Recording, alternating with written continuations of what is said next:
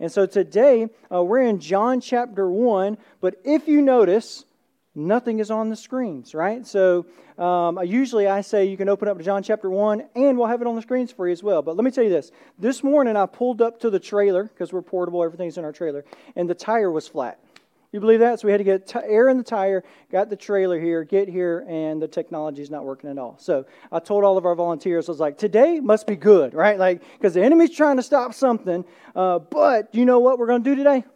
We're going to have church, right? We're, we're going to do church. We're not going to allow technology or a flat tire. None of that's going to stop us.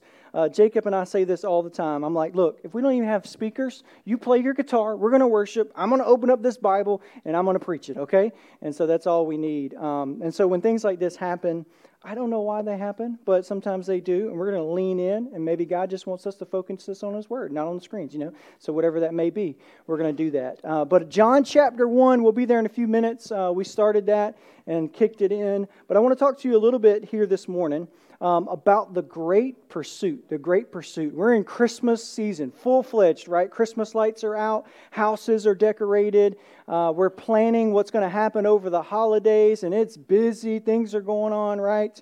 Uh, but I want you to think about a time, maybe in your life, when you had something that you really wanted. There's a moment, it could be as a child, teenager, adult, now even something that you really, really wanted. And I think when we were kids, it, it, started out maybe as like a toy or a piece of electronic, right? You remember just, I really want this. And Christmas would come and go, Can I please have this? I really want this game system. Or I really want this Nintendo. I really want this Atari, you know, what generation, you know, whatever it may be. But we begin to think about, I really want this. And as you get older, maybe a teenager, um, you begin to think maybe of a guy or a girl, right? Oh, if I could date her, if I could date him. I remember when my wife and I first started dating, I, I didn't really talk on the phone ever. It wasn't even in my vocabulary. And all of a sudden, I'm on the phone for like three hours a day, right? Like it just changes everything. And as you get older, uh, we plug and play with different things. I, I really want that vehicle or I really want that career. If I could just get to that career, if I could just get, or it could be a money level, or it could be a particular job. If I could just get that job, I really want it, right? And the thing that happens when we really want something, what happens? It changes the way that we think, sometimes, and it can even change the way we act, what we do, what we look at, what we think about, what we pursue, right? Because what we really want, we ultimately what? We start to pursue it, right? I mean, and it changes everything. It could be a sport, it could be whatever it may be. And I'm not painting a picture of as it being always bad, but what I'd like to point to is, is that when we really want something, we pursue it. It begins to change what we do. In fact, we will even reorient our lives around trying to get whatever that thing is, right? We'll change our behavior, our mindset, we'll move things around, all of this to get whatever we're trying to pursue. And as we think about the Christmas story, it's all about this great pursuit, this hopeful, exciting expectation. But instead of us thinking about what am I pursuing, what am I going after, the great pursuit and really the story of Christmas is the opposite. It's where God is pursuing us. He pursued us for the great pursuit is that God came down to us. Because oftentimes we as uh, humans, we like to put us in the center of the universe, right? And like everything revolves around us. But Christmas is this amazing uh, illustration, picture, real life history story that reminds us that everything revolves around God. And we as humans can even do everything we can to try to work ourselves up to God. To work our, even in the Old Testament, we have the uh, famous story of the Tower of Babel, if you've ever heard of it. Humans got together and said, you know what? Let's build a tower to reach God. Let's try to get to Him in all of our power and all of our strength. Let's just try to do everything good, do everything right. But what happens is, is we end up falling short. And we can't get that far. And God recognizes He knows this because He knows all things and He created us. He knows all the wiring, everything in our brain. And He knows that we can't work our way up to Him, but yet He loves us so much that He would come down to us. And this is the Christmas story. This is the great pursuit. And to help us understand this and to get a picture of it, this year we really hone into the book of John, in John chapter 1. Because if you read Matthew, the first few chapters are what? It's Jesus' human genealogy. It walks you all the way back from the beginning of time and it paints this picture of who Jesus is through the human lens. And he tries to connect in that way. And in fact, he's speaking largely to a Jewish uh, audience. And so he brings in a lot of Old Testament scriptures to, to connect the dots of the Jewish heritage and bringing Jesus on. And then we see Luke, he's a doctor. I mean, he's precise. He knows about the details. He cares about the details. So all the stories are a full length detailed picture in Luke, right? And so Luke chapter 2 is one of the more traditional chapters that we read at Christmas because it's so detailed. He paints the picture. And then Mark, Mark is my guy.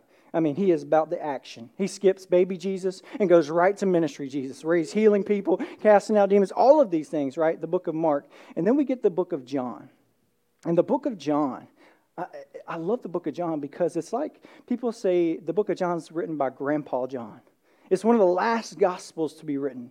And he looks back over everything that has happened in his life, and inspired by the Holy Spirit, he begins to pen the book of John. And you notice the book of John, John chapter 1, it starts off a little different, right? In the beginning was the Word, and the Word was with God, and the Word was God. And he's trying to lay the foundation for you and for me to help us see who Jesus really is. I mean, yes, he had this human genealogy that God wove through all the way from the beginning of time. Yes, we need to have those detailed accounts. Yes, we need to see the, the action that Jesus provided, but yet John says, let's not forget who Jesus is. In fact, who Jesus is from the beginning, he was there in the beginning. It's not like he came as a baby and Jesus was brought forth into our world and into our existence. It says, no, Jesus has always been here from the beginning of time. He, everything, in fact, was created through him. But yet, imagine heaven where Jesus came from. I mean, we see this in the book of Revelation, this uh, incredible picture of heaven. We get to lean in and peek in because of Scripture. And Jesus is sitting at the right hand of the Father. And it says, as we read, that there are beings created. I mean, just wild, imaginative beings, right? God is a creative God. I mean, multiple head, multiple eyes, wings. And their sole job is to fly around the throne and singing and worshiping God. Worthy, worthy, worthy is the Lamb of God. Worthy, holy, holy, holy, right? Singing these songs. That's their sole job.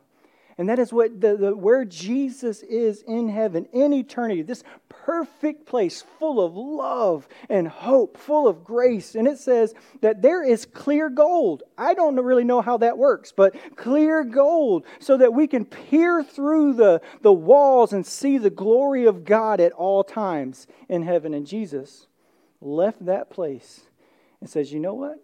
I want to dwell among them. I want to come to them. They need to see me, right? And all the way through creation, God creates human beings for relationship over and over again, he comes back and Jesus comes onto the scene and he's trying to reconcile the relationship, redeem the relationship from his creation over time. And so when we get to the book of John, uh, Jason spoke last week, did a, just an amazing job talking about light into the darkness and talked about the first few verses.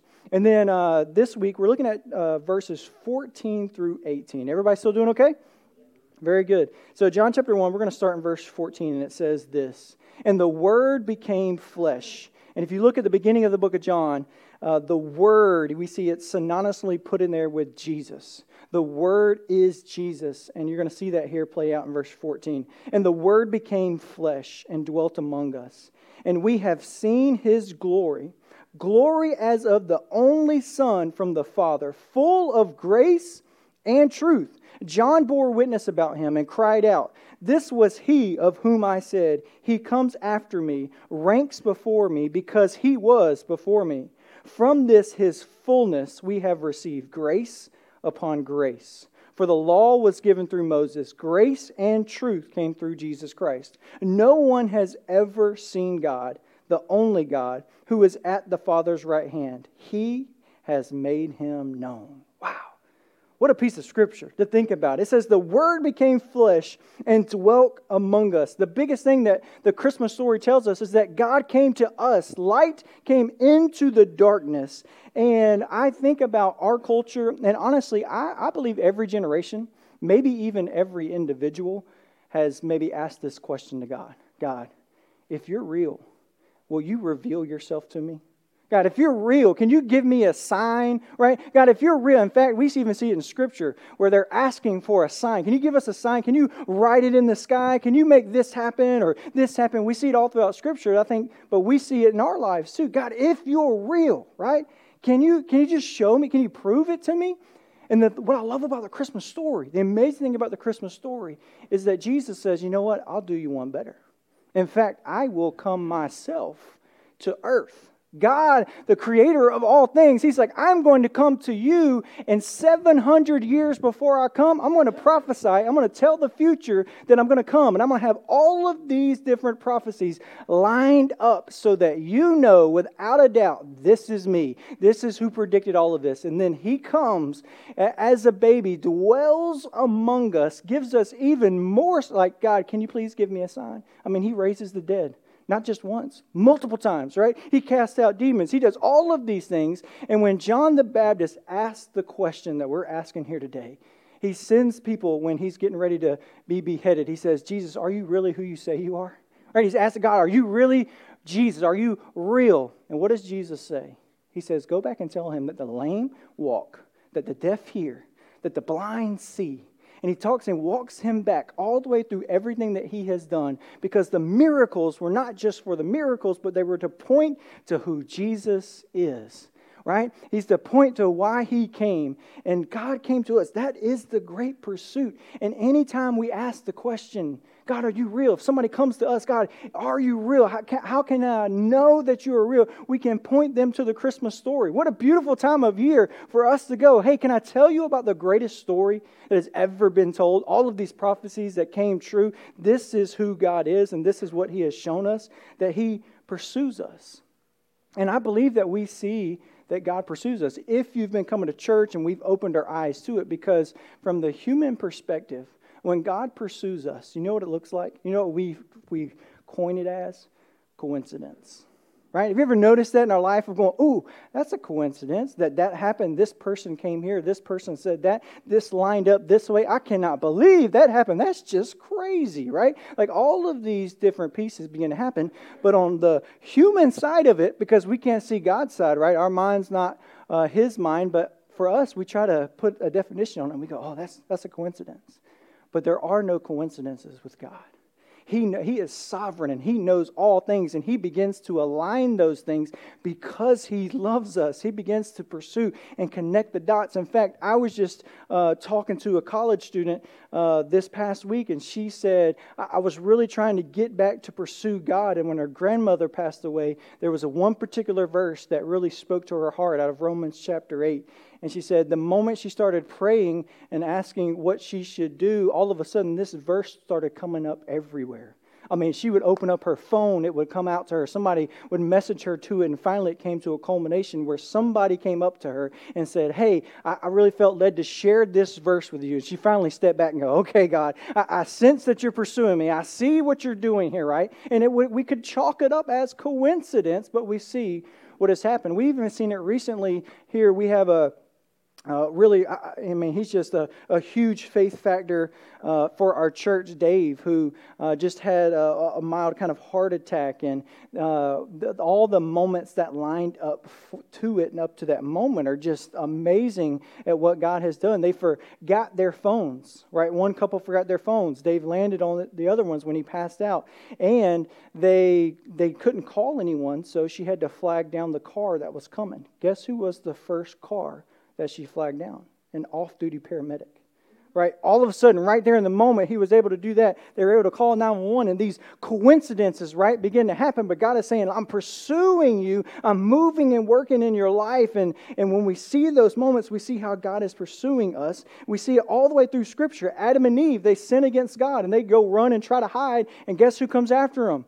God comes walking back through the garden to chase them out again. Luke chapter 15, Jesus tells of three parables of what he will do, the lengths he will go to to find those who are lost, who are not connected to him. We see that God pursued Elijah. He was running from Ahab and Jezebel. And in fact, he had just got done, uh, he didn't do it. He prayed, God brought down fire from heaven, and then the next moment, he's so depressed, he's asking God if he can die. Right. He's at this point in his life going, I can't do this anymore. They're chasing after me. I cannot live this way. God, I just need to die. I need to go away. And God meets him right there in a cave in a whisper. And in fact, funny thing is, God tells him to take a nap and eat first. Right? You know what I'm saying? That's just those things that we see. Also, we see Paul.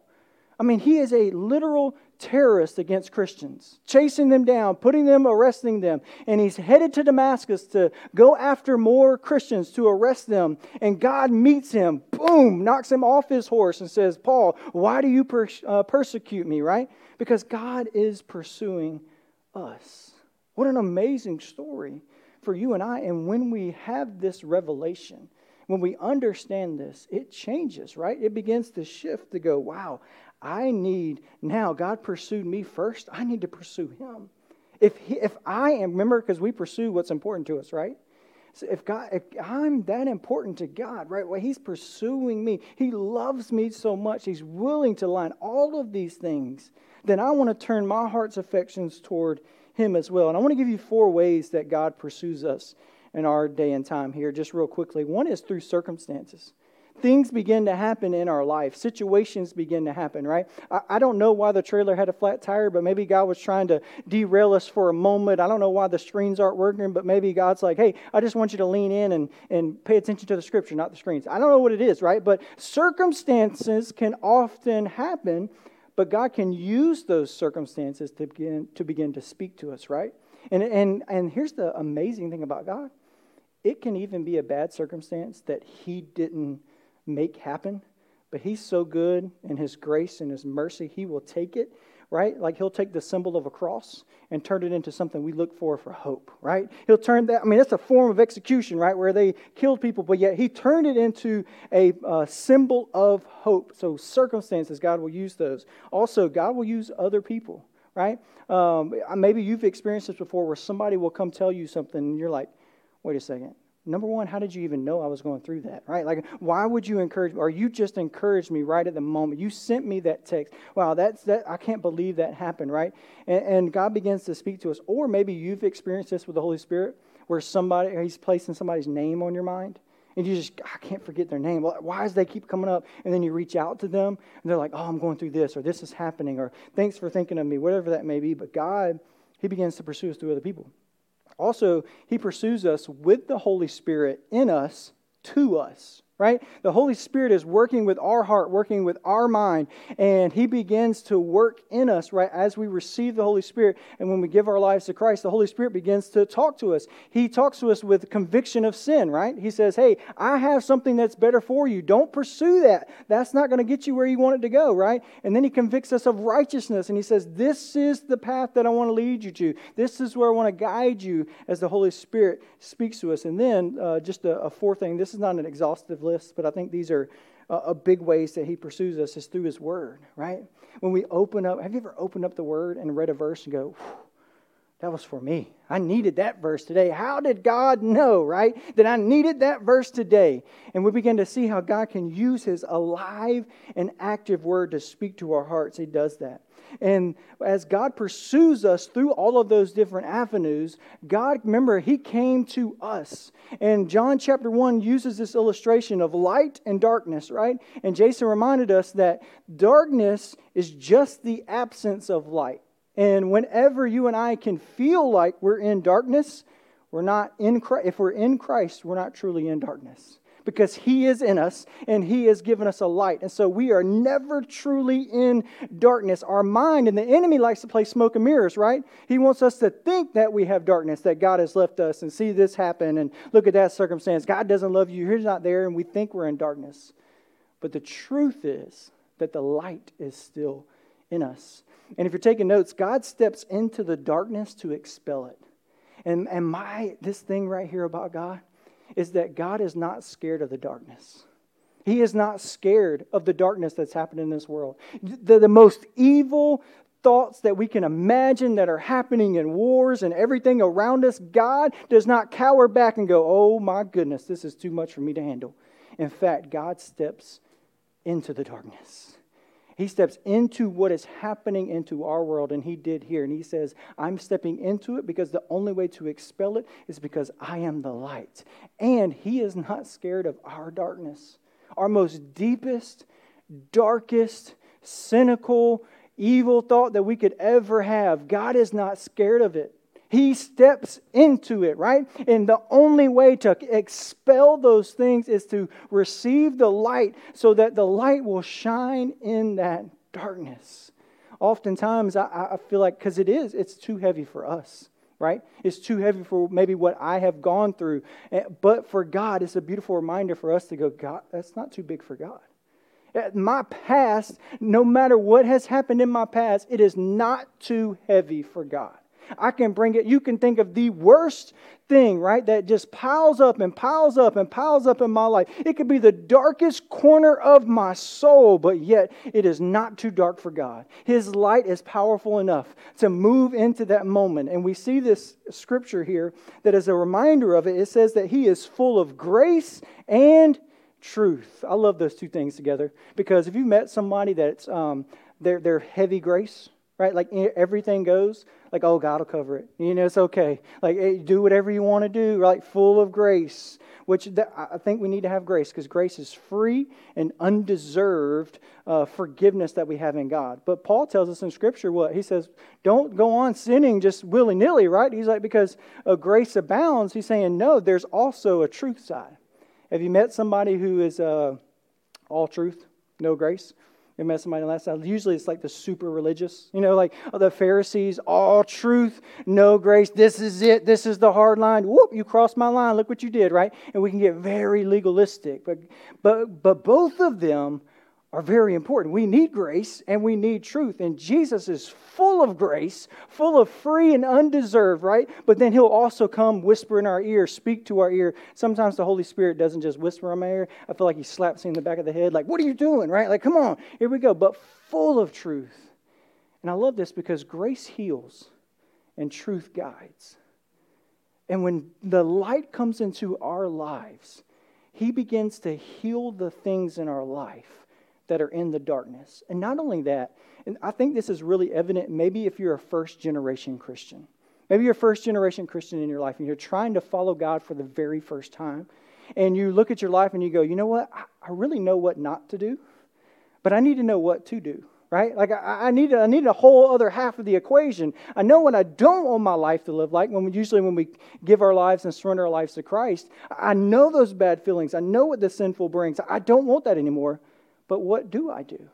Grace heals those things, but then God begins to guide us with His truth. The Holy Spirit begins to light the path in us. I don't know if you've ever been working on a car or working on something and you can't really see. You know, like you ever had something uh, which you're working on and the, the piece falls in the truck and the, the uh, nut and the bolt falls down in the vehicle and you're trying to find it and you can't see, but then you get a flashlight out and you really get in there and you kind of maybe if you grew up holding a flashlight for your dad and you've recovered from that as, an, as you're older, but like it's just never in the right spot. But like you're looking at, you're looking in there and as the light hits, once the light reveals what is in the dark, then you can see it, right? And I think that's what God does with us spiritually. There are things in our heart and in our lives that maybe we haven't even visited for a long time. And God begins to shine a light on some of those things. He's like, hey, it's not hidden from me. You may have hid it from everyone else, but it's not hidden from me. And I want to heal those things in you. Not only do I want to heal that part of you, I want to begin to show you what the truth is so that you don't pass it down. So that you don't pass it down even, even through a discipleship relationship or even through your family, whatever it may be. I want to heal you and I want to begin to reveal that truth in you. It's like a lantern. Have you ever been camping before? And you take this lantern. Oftentimes we think about the light and we think about this lighthouse that's just beaming across, showing all this light for hundreds of miles that we can see. But oftentimes it's more like that lantern right? Where God has lit a light in us. And then with a lantern, if you ever walked in the dark with a lantern, you can only really see about two feet around you, right? You can't see all the way in front of you, but I can see this two feet. But what happens when you are really scared of the dark and you're sitting there in this two feet? You're like, ooh, this two feet, this is safe. There's no snakes here. There's no stumps that are going to trip me. There's no like bats, you know, whatever it may be, like whatever our mind says. But I'm safe right here. But when we realize if I take a step, guess what? The next two feet is lit up. And then the next two feet is lit up. Then the next two feet's lit up. Not only that, that's still in the dark, but I've been through there. I know what that looks like. And oftentimes we're walking through life and we want to see 40 steps ahead, but God is going to take a step. I'm going to light the next two feet. And as you take a step of faith, I'm going to light the next two feet. And I'm going to light the next two feet, right? And many times, even in our healing, God wants to peel back the layers and heal us that moment by moment as well right? Uh, we see uh, all throughout Scripture, sometimes God does heal people instantly, but I think there's things that still may linger that God wants to heal. We begin to peel the layer back of going, yes, God, you, I, I feel set free, but there's still some things in my paths that maybe I have a little PTSD about, I have a little worry about that, that still kind of trigger me in moments, right? But God's going, let's peel those layers back, right? And He can use different people to help do that, but He begins to heal those things in us because the light begins to hit it. But oftentimes we come back, and I know, like, trust me, as a guy, like, we want to just, right? Like, God, you don't need to be getting there. I've locked that thing tight away, locked the key up, thrown it away. It's in the bottom of the ocean. Let's never talk about that again, right? But God is going, look, I want to heal every part of you. There is no darkness that I can expel. There's no darkness that I begin to reveal that in us and through us. And I begin to see this uh, in the story. There's a particular person in the Bible that sometimes gets talked about, but we don't see the full nature of what God has done in her life, and it's Mary Magdalene. She comes here at the beginning of Jesus' ministry in Luke chapter 8. And in Luke chapter, I got to check my watch because I don't have my screens. I think we're good. Okay, 11, 14. But Luke chapter 8, and we, this is where she first comes onto the scene. And in fact, she's mentioned almost as many times as the disciples as she's following Jesus. But in Luke chapter 8, this is where she first comes onto the scene. It says, Soon afterwards, he went on through the cities. He's talking about Jesus, proclaiming and bringing the good news of the kingdom of God. And the 12 were with him. So it was Jesus and the 12 disciples. And also some women who had been healed of evil spirits and infirmities. Mary, called Magdalene, uh, from whom seven demons had gone out. Whew. I mean, that's some darkness, right? Seven, she was possessed by seven.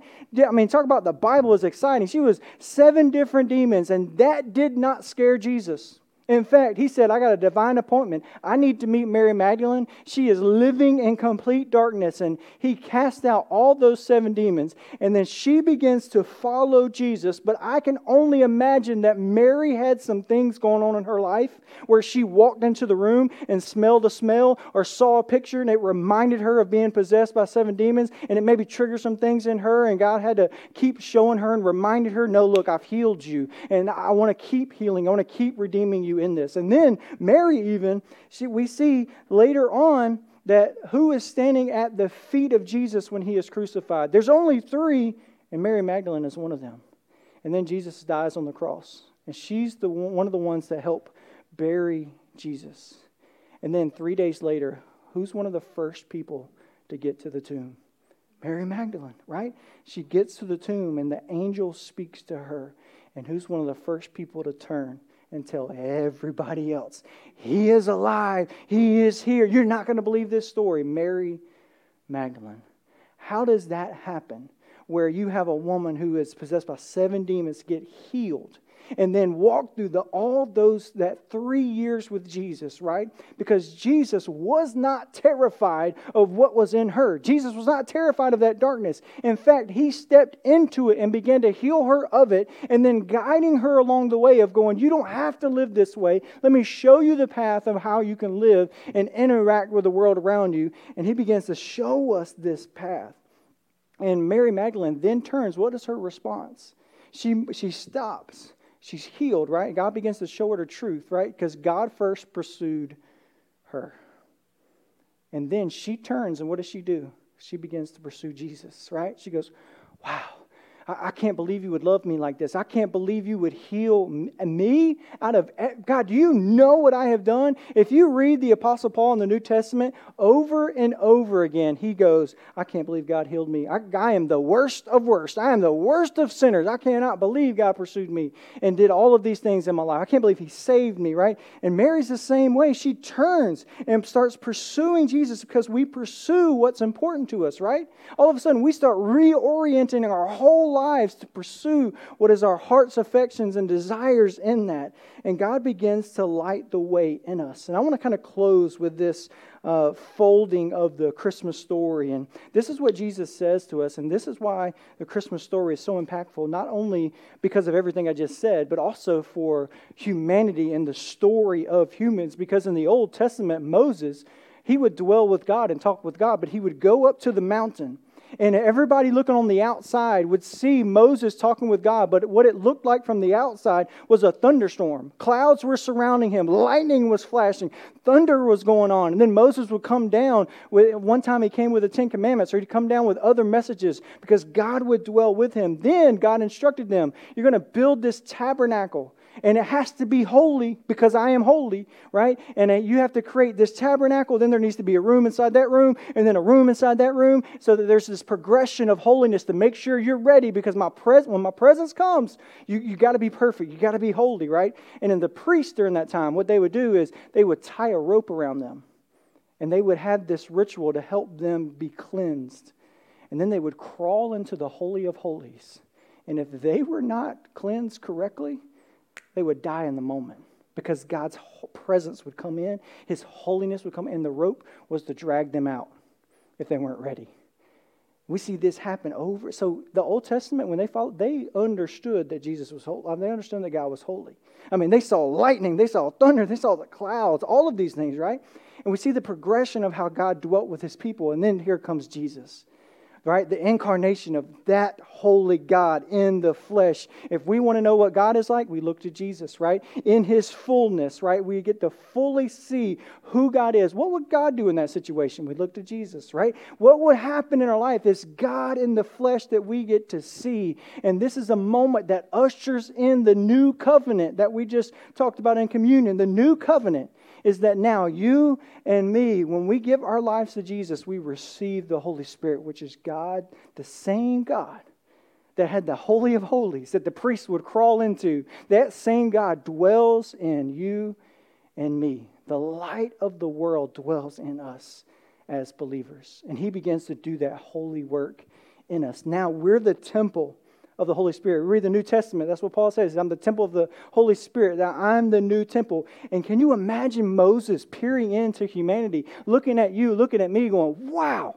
You got the Holy Spirit dwelling in you. That is amazing. I had to go up to this mountain, thunderstorms and lightning. It was, you know, all these things, right? I had to beg God just to see the edge of his robe and his face glue for days, right? But yet, God dwells in you every single day, every single moment. God is dwelling in us. Because the enemy, what does he want? You're in darkness. See that? You're in darkness. You can't, you're by yourself. You're alone. You're in darkness. But we always have the light of Christ in us. I want to read this quote to you by A.W. Tozer. It says, We need never shout across the spaces to an absent God. He is nearer than our own soul, He is closer than our most secret thoughts. It's a picture we don't need that this vastness, but He is here. He is present. And I want to share this verse with you, and then I'm really going to close and really going to pray, and we're going to sing a song together. Uh, but John chapter 1, verse 5 is really the theme verse for this whole series, this Christmas season. The light shines in the darkness, and the darkness has not overcome it. What a verse. What a reminder. The light shines in the darkness, and the darkness has not overcome it. No matter how evil the world can get, no matter where our thoughts go, the light cannot be distinguished. The light of Christ is dwelling in us. And when we go out, we take that same light. And when we see people living in darkness, we get to mosey our little two foot lamp over there and go, hey, can I show you the way? God can heal those things in you, and He can begin to show you the light. I know for us, one of the things I mentioned actually at the very end of the nine o'clock service, but I, what I really feel strongly, especially about this, is I really feel like the Holy Spirit was like lean into that God heals those things, especially in our past and the darkness, that He is, he is big enough to begin to unpeel those layers through us. So, as we lean into that, we want to be a church where people can come in and receive prayer. We want to be a church where people can come in and go, look, sometimes it's easy to play church, right? To come in and go, ooh, how you doing? I'm blessed and highly favored. I'm really good. You know, everything's perfect when it's not. And we want to say it's okay to come in and go, whoo, this is going on. I really need prayer for this, right? And we're going to lean in as a community because we know life's not perfect. I'm not up here for a performance. I may have my button up shirt on, but I wanted to know like we will step into the darkness too, right? Like let's step into this thing together and let's help pull each other out. Let's remind each other, hey, you have the light of Christ in you. Let's pray together. Let's believe that God can still heal, believe that God can still work, no matter what the darkness is. Amen. So when we invite people to church and they tell us our story, and inside we're going, wow, we need to lean in and go, I got somebody who will not cower back. In fact, he'll lean into it. He'll begin to unravel that with you, no matter what step we go. And God begins to heal those things because I believe He still can.